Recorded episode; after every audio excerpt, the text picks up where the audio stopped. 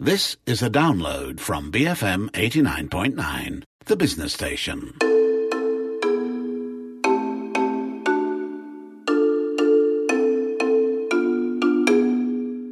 My argument would be that it isn't just biffing people with your fist or bayoneting them that wins wars. Wars are won through intelligence. They're won through the application of the mind. They're won through you know, signals intelligence. Alan Turing, Bletchley Park, these kind of things help to win wars. Um, and Ian Fleming is part of that.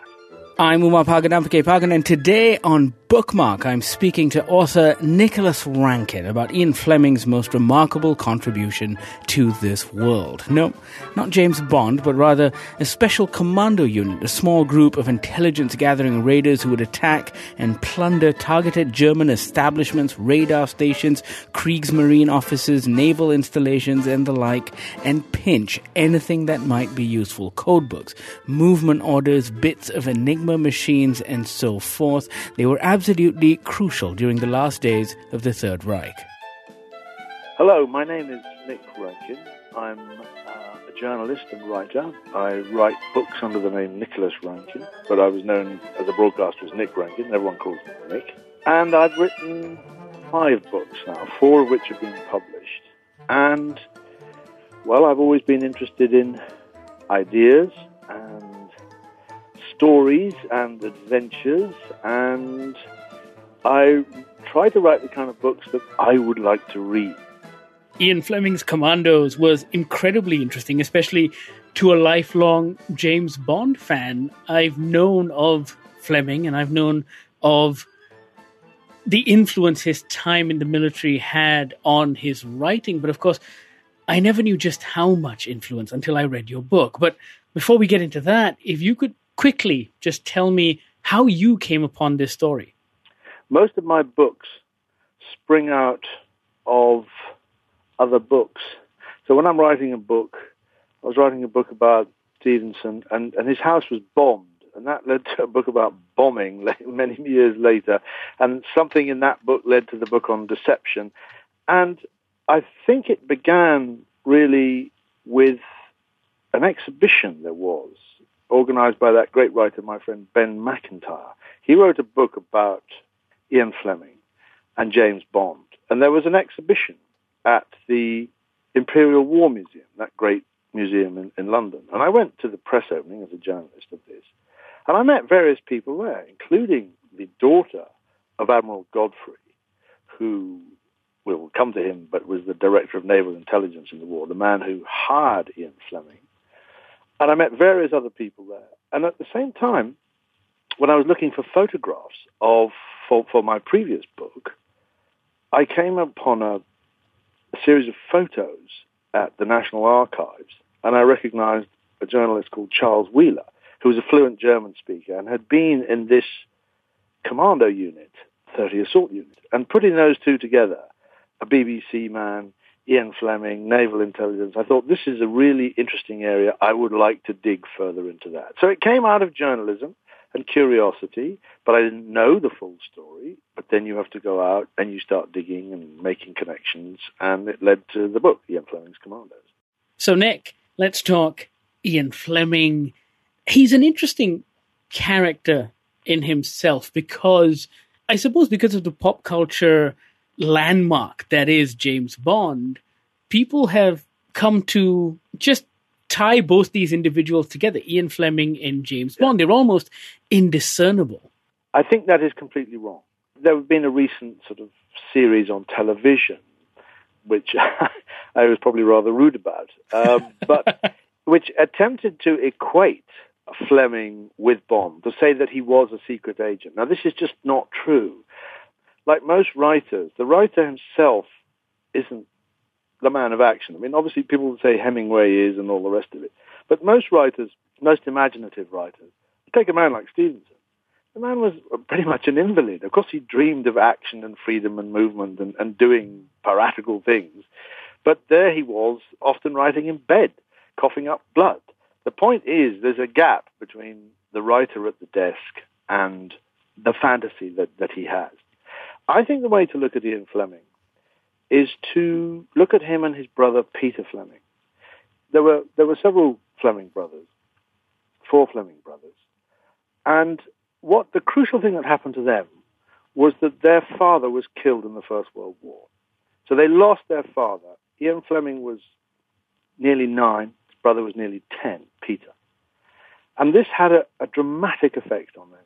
Both men, therefore, spent the rest of their lives, in a sense, looking for father figures. They also had to live up to their father. They were told, you are now the man, you have to be a father. And so they went into the military. Their father had been killed in the war.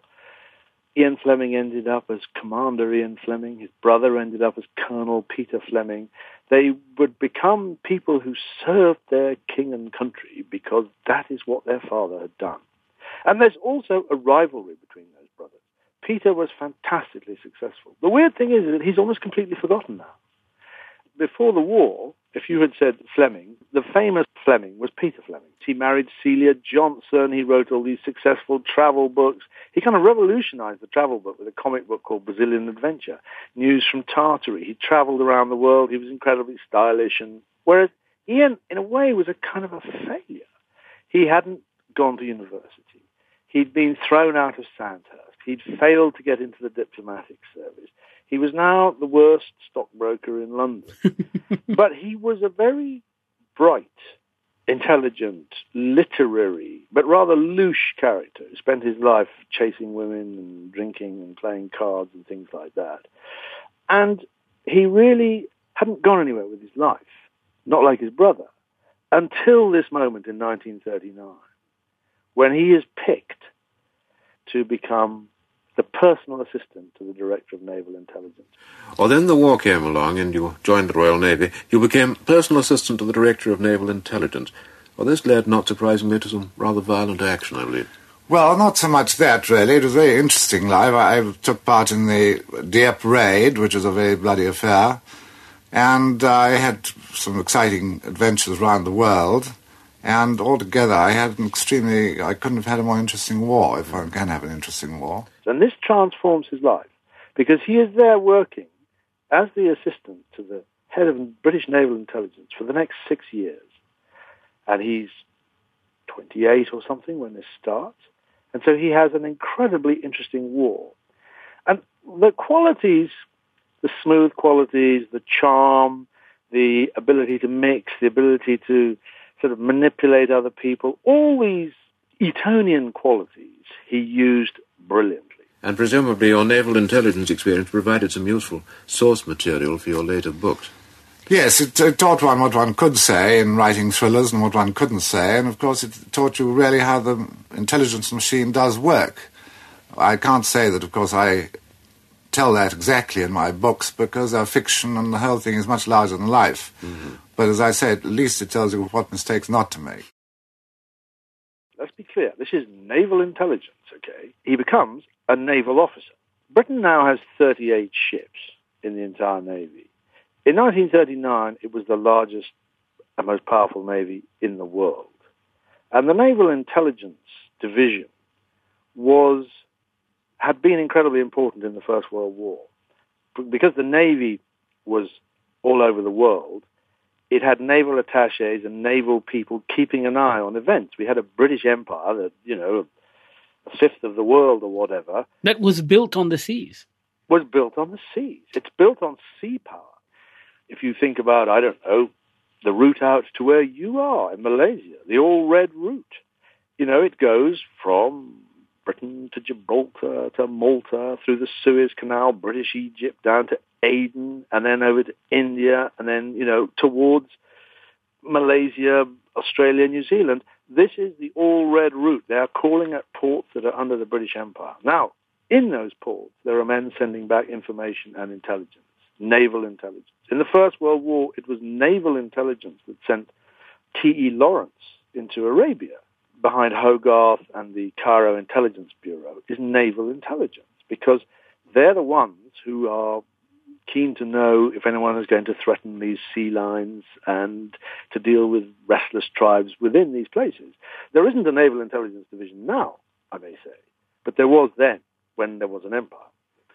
So Admiral Godfrey, this man who hired Fleming, became the kind of father figure. He had uh, three daughters and no son, and Ian Fleming had three brothers and no father. I mean, it's just kind of a, a strange fit, this father figure. And he is the basis, really, Admiral Godfrey, in my view, is the basis of M, who, if you read the James Bond books, as you know, Admiral Miles Messervy is a naval admiral. It's Commander Bond. It's not Colonel Bond or Wing Commander Bond. He's not in the RAF. He's not in the Army. He's Navy. So if Fleming wasn't the man of action, how involved was he in real time, real war intelligence? Okay. His name was 17F. That's he would sign things 17F. He was in room 17 or section 17, NID 17, which was really a clearinghouse for all the naval intelligence activities. Because he was the personal assistant to the DNI, the Director of Naval Intelligence, he was often his eyes and ears. He would go to meetings for him. So let me tell you what his involvement was.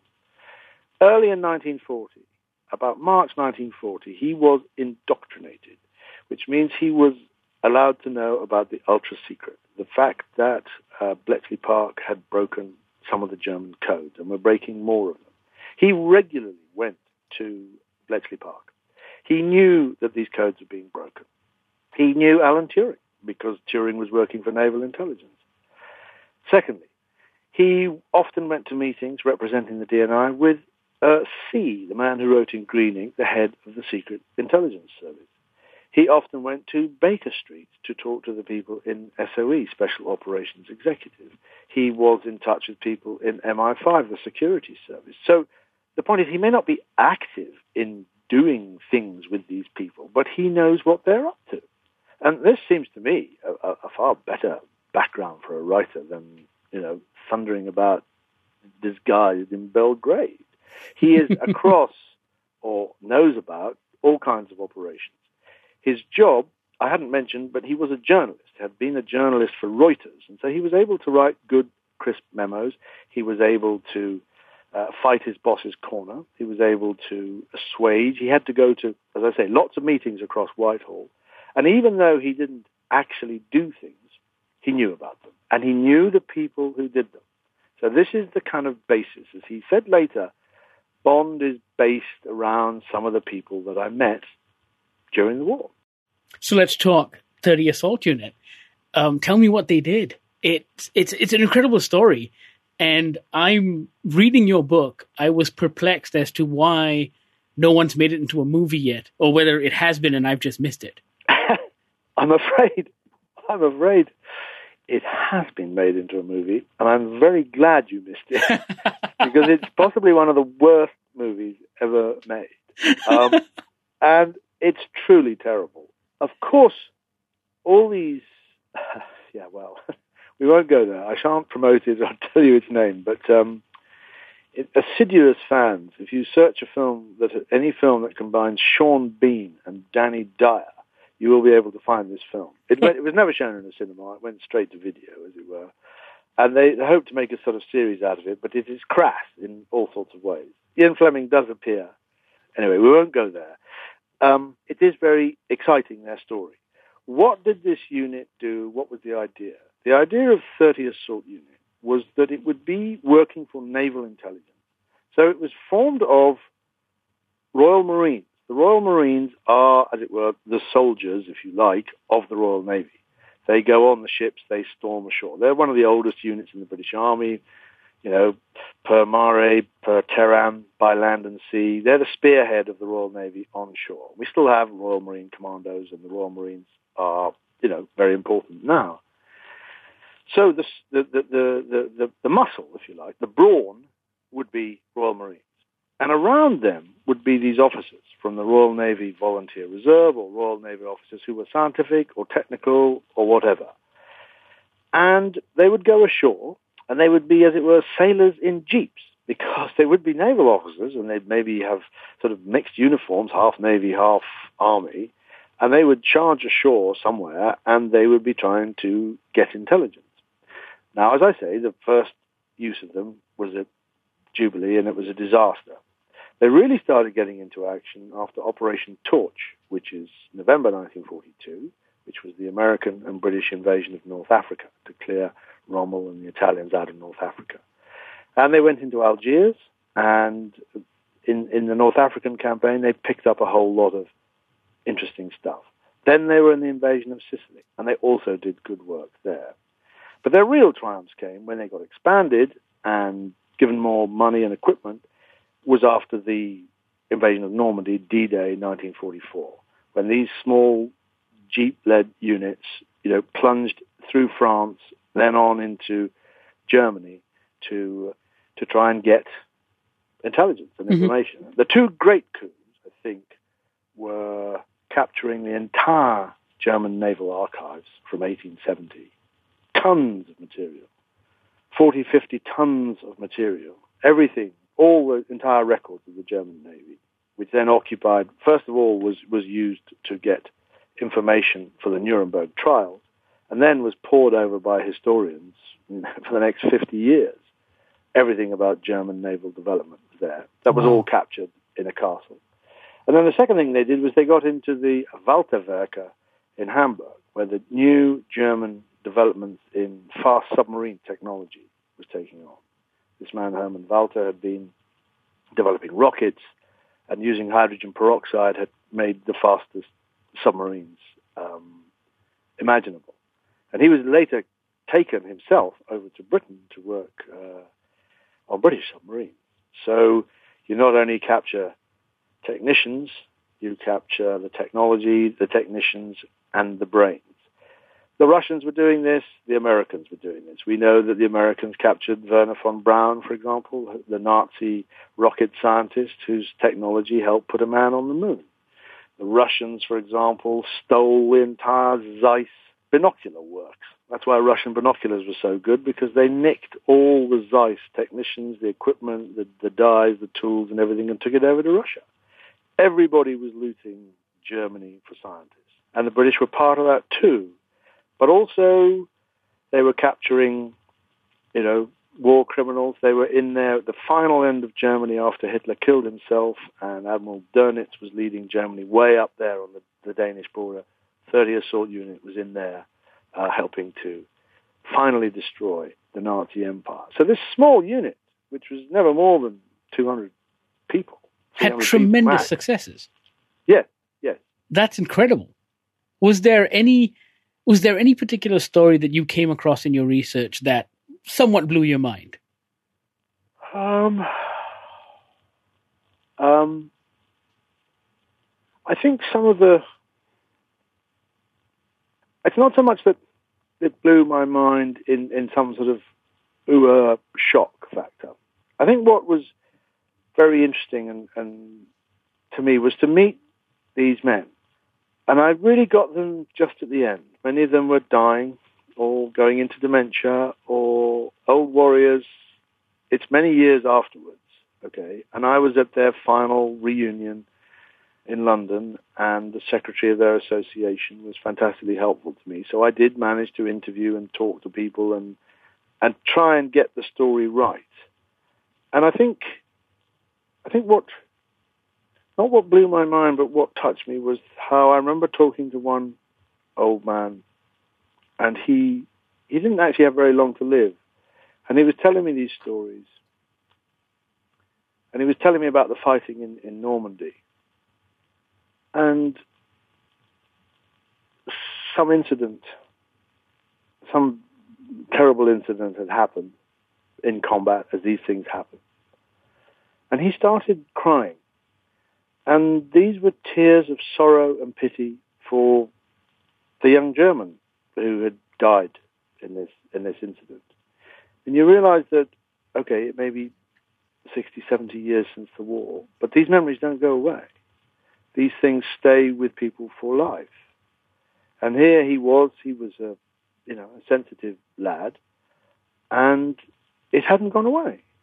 So it didn't just sort of daring do and, and, and all the rest of it. Yes, these people were brave. They went through horrible things, but the pity was still there. The sense of guilt, he hadn't had anything to do with this incident. but his his feeling for it was still alive 70 years later. And I think that's what you've got to remember, really, that war is such a mess. It is so chaotic and horrible. Yes, we're excited by it, these stories afterwards, because we're not in it. We read about it because we're living in peace, some of us. But I think that that's, that touched me. Their memories, the things that had happened to them, the PTSD some of them went through. I think just being on the fringes, as it were, touching the hem of their coats, as it were, was sobering. That was author Nicholas Rankin. You can find his book, Ian Fleming's Commandos, at all good bookstores or on Amazon. It is an absolutely tremendous read. I strongly urge you go find it. You've been listening to Bookmark on BFM 89.9.